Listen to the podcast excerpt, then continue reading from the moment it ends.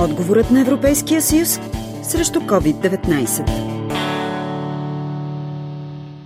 първата си годишна реч за състоянието на Европейския съюз, председателят на Европейската комисия Урсула фон дер Лайен заяви, че епидемията от коронавирус в света не показва тенденция към отслабване. Затова Европейският съюз трябва да работи за формиране на обща медицинска система. Урсула фон дер Лайен призова за Европейски здравен съюз, тъй като по думите й страните членки се справиха с пандемията от COVID-19 неорганизирано. Идеята за общ европейски медицински съюз, наречена здравен Шенген бе лансирана още през април от Атлантическия клуб в България. Идеята включва единни регулации, които да работят на територията на Европейския съюз и в същото време да не пречат на свободното движение на хора и стоки, обясни Екатерина Димитрова, ръководител програми и проекти в Атлантически клуб България. Именно за това нарекохме инициативата Медицински Шенген, тъй като имаме пример с Шенгенската зона и как тя функционира с единни минимални правила за сигурност, които трябва да се спазени между държавите, за да има отворени граници.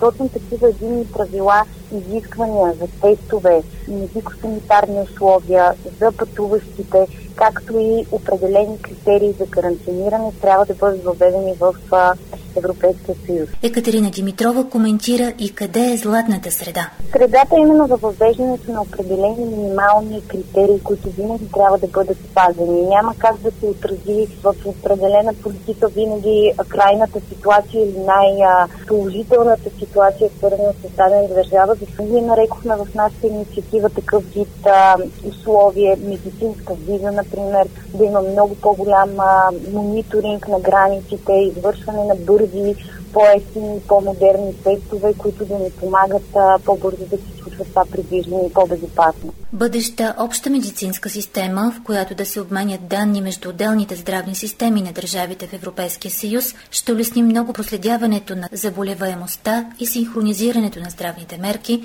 посочи още Екатерина Димитрова. Водещи фармацевтични компании и учени от университети по цял свят работят усилено за създаването на вакцина. За съжаление, едва ли ще разполагаме с такава до края на тази година, смята имунологът доктор Цветелина Великова. Шансовете не са много благоразположени точно тази година да имаме готова вакцина, тъй като а, около 200 кандидата в световен мащаб се борят а, да бъдат одобрени.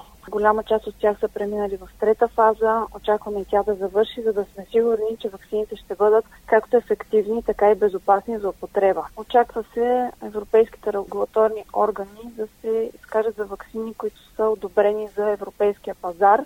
Възможно е такава вакцина, произведена Штатите, да бъде подходяща и за Европа, тъй като ще отговаря на определените критерии. Вакцини, които са произведени на азиатския пазар или в Русия е много малко вероятно да бъдат одобрени за ползване в Европа. Защо? Други са регулациите, други са изискванията и съответно, ако не са преминати а, всички фази на изследване или не отговаря тази вакцина на регулациите, които са сметнати от Европа, че трябва да отговарят тези вакцини, тя няма да бъде одобрена за европейския пазар. Според проучванията, поне 18 месеца са нужни за създаването на такава ефективна вакцина, посочи още доктор Великова. Правителствата обещават милиони дози вакцини, които обаче са купили на зелено, каза доцент Андрей Чурбанов от Департамента по имунология в Института по микробиология към Българската академия на науките. Правителствата по света правят всичко възможно, за да тушират напрежението сред а, хората, но